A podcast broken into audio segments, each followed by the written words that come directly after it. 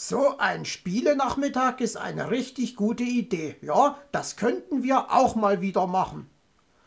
Huhu, aber seit Sie die Spielesammlung zu Feuerholz verarbeitet haben, weil Sie gegen den kleinen Borstel verloren haben, haben wir ein kleines Problem. Huhu.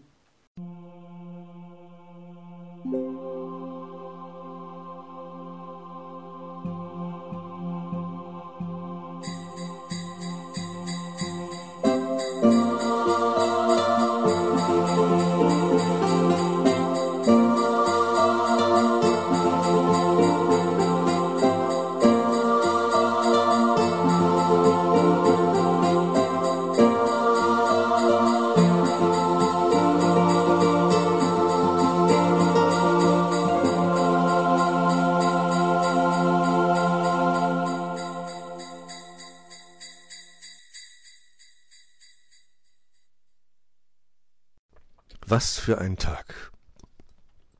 Spielen wir jetzt Zauberwald Monopoly? fragte Luzi ungeduldig, als Puh gerade die Augen zufallen wollten. Was, jetzt? Mir schwirrt noch der Kopf, jammerte er. Natürlich jetzt, sagte sie schwungvoll und wollte nach dem Spiel kramen. Ach, Luzilein, da kann ich mich doch gar nicht auf den Spielverlauf konzentrieren, so geschafft wie ich bin, sagte er. Dann spielen wir eben Mau Mau, meinte sie und holte die Karten aus der Schublade. Nach dreizehn Runden, die Puh alle sang- und klanglos verloren hatte, fragte Wuschel, »Du Puh, der Spielverlauf ist dir hier wohl auch zu kompliziert?« Musste ihm jetzt doch noch sein bester Freund in den Rücken fallen. Als ob er nicht selbst gemerkt hätte, dass er immer im falschen Moment seine stärksten Karten ausgespielt hatte.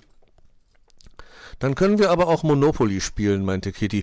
Bei welchem Spiel Puh die Übersicht verliert, bleibt sich doch gleich, oder nicht? Puh knurrte.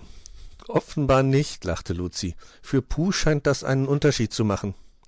Dann macht doch, was ihr wollt, seufzte der Wichtel in Erwartung einer Pleite nach nur wenigen Spielzügen. Doch was war das? Puh landete in den teuersten Gebieten. Er kaufte Tannenschonung, Fichtenhain, Birkenwäldchen und Mooshügel. Dort errichtete er diverse Holzhütten und jeweils ein Waldhotel. Nie landete er im Hexenhäuschen und konnte seine Freikarte zu horrenden Preisen an seine Mitspieler verscherbeln, denn er schoss immer an diesem Feld vorbei. In der Kobold-Spielbank erzielte er Höchstgewinne, und bald hatte er sich die gesamten Besitztümer seiner Freunde unter den Nagel gerissen und sah mit freudestrahlenden Augen deren Privatinsolvenzen entgegen. Dir werde ich noch mal so einen Weihnachtspullover schenken, fauchte Luzi. Wie meinst du das? fragte Puh. Natürlich wortwörtlich, entgegnete sie. Wart's nur ab, in ein paar Tagen ist Weihnachten. Das machst du nicht umsonst. Ich seh mal in meiner Rumpelkammer nach. Vielleicht finde ich dort ein abgebrochenes Stuhlbein oder ein paar rostige Schrauben oder. Warte mal, da liegt ja auch noch mein defektes Heizkissen, zischte er zurück. Nun beruhigt euch doch mal wieder, versuchte sich Wuschel als Schlichter. Die hat angefangen, mir mit noch so einem schrecklichen Pulli zu drohen. Was zu viel ist, ist zu viel, verteidigte sich Puh. Nur weil der mir keinen Kredit geben will, damit ich wenigstens noch eine Nacht in seinem Waldhotel in der Tannenschonung schlafen kann, meckerte Luzi. Du kannst ja nicht mal die Zinsen für deine vorigen beiden Kredite abdrücken, brummte Puh. Ich investiere nicht in Pleitegesellschaften wie der deinen. Das sagst du nicht nochmal, schrie sie, und Kitty hatte alle Mühe, sie auf die Couch zurückzudrücken. So, jetzt mal Schluss hier, sagte Wuschel. Wir halten fest, Puh hat uns alle heruntergewirtschaftet. Er hatte zwar nie den Durchblick, aber unglaubliches Glück. Und er hat verdient gewonnen, meinte Kitty und sah stolz auf ihre Karten mit den Stationen der Waldbahn. Das sagst du ja nur, weil dir immerhin noch der öffentliche Personennahverkehr gehört und er dich nicht völlig ruiniert hat, meinte Luzi und streckte ihr die Zunge raus. Ich weiß ja nicht, wie es euch geht, aber ich liebe diese gemütlichen Spielenachmittage mit guten Freunden, lächelte Puh zufrieden in die Runde. Ich spüre eine totale innere Entspannung und ich bin im Einklang mit mir selbst. Als er Luzis verkniffenes Gesicht sah, verstärkte sich dieses Gefühl der Zufriedenheit immer mehr. Später am Abend holte Puh seinen Minilautsprecher und stellte ihn auf den Tisch. Er spielte den Glockenblumenwalzer an und forderte Luzi zum Tanz auf. Als sie sah, mit welchen eleganten Bewegungen er auf sie zukam, sprang sie sofort auf, und dann wirbelten die beiden durch Pus Wohnzimmer.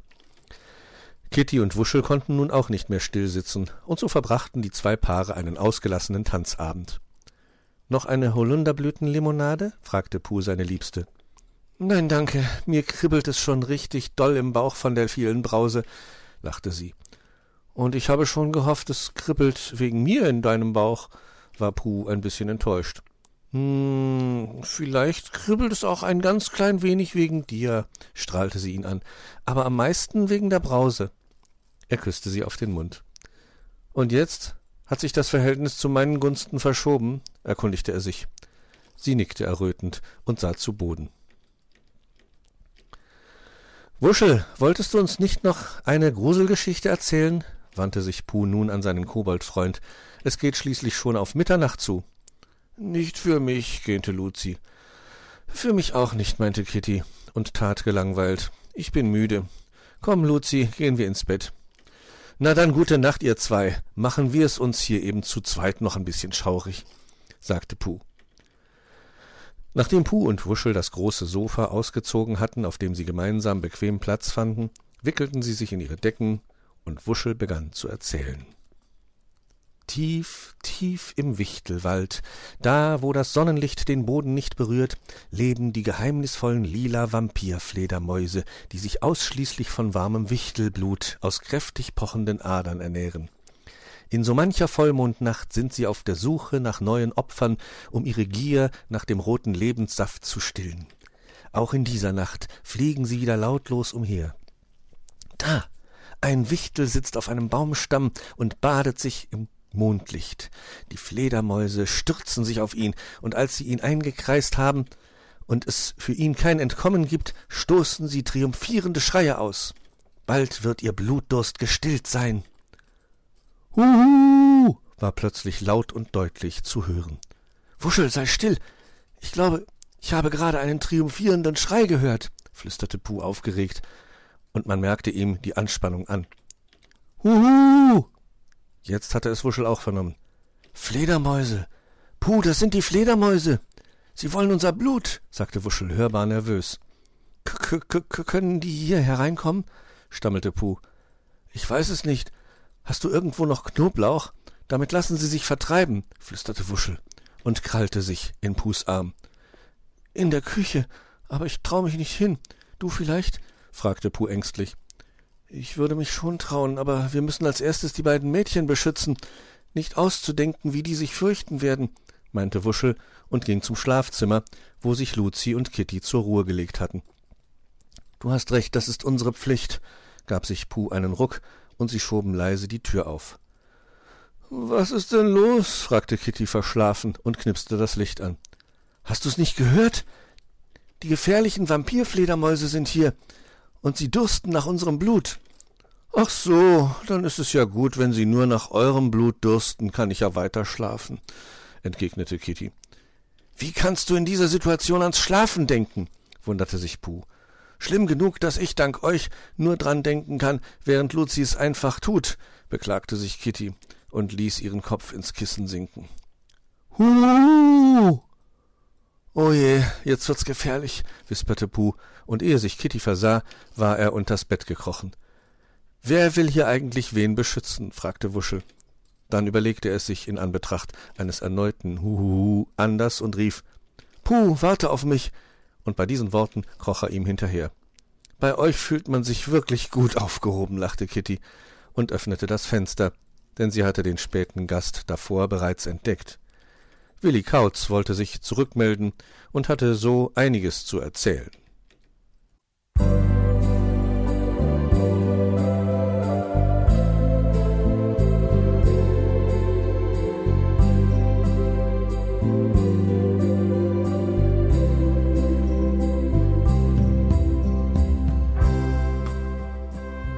hörtest eine Audioproduktion von Blinzeln Media, zu finden im Internet auf www.blindzellen.org.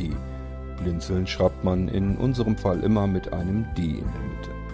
Wenn du uns gerne kontaktieren möchtest, so geht das einerseits per E-Mail an podcast.blindzellen.org oder du verwendest dafür unser Kontaktformular auf unserer Homepage direkt zu finden unter kontakt.blindzellen.org.